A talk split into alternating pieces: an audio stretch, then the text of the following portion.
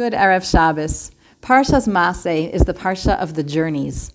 That's the name of the parsha. That's the opening sentence of the parsha. Ela Maseh Bnei Yisrael. These are the journeys of Bnei Yisrael. And then, in case we didn't get the message, before listing the journeys themselves, we're told that Moshe Rabbeinu recorded the journeys as Hashem had told him to, and these are their journeys. Vayichtov Moshe es motza'ehem lemas'ehem al pi Hashem, ve'ela mas'ehem lemotza'ehem. Journeys, journeys, journeys. Finally, we actually get started listing the 42 journeys from Mitzrayim to Eretz Israel. If most of us were to keep a travel diary of an amazing trip we took, I think our journal would be titled with our destination, My Trip to Thailand. Our topic sentence would include our destination.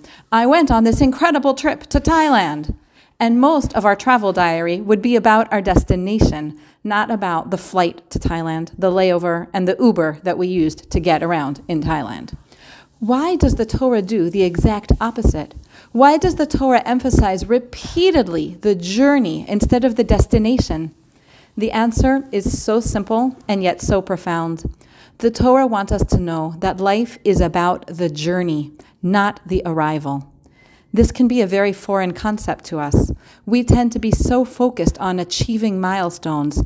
I will do this when the baby sleeps through the night, when summer comes, when the kids go back to school, when the kids grow up, or when I retire. We're so focused on getting to the next point that we don't appreciate living in the moment.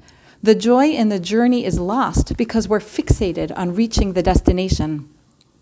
As a mother and teacher, I see that we tend to do this with our children too.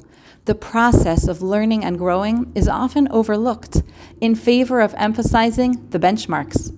The destination seems all important get this child to read, to compute, to write, and we lose the appreciation for and the enjoyment of the process. Parshas Maseh, the parsha of the journey, is a reminder to each of us that Hashem wants us to be present on the journey.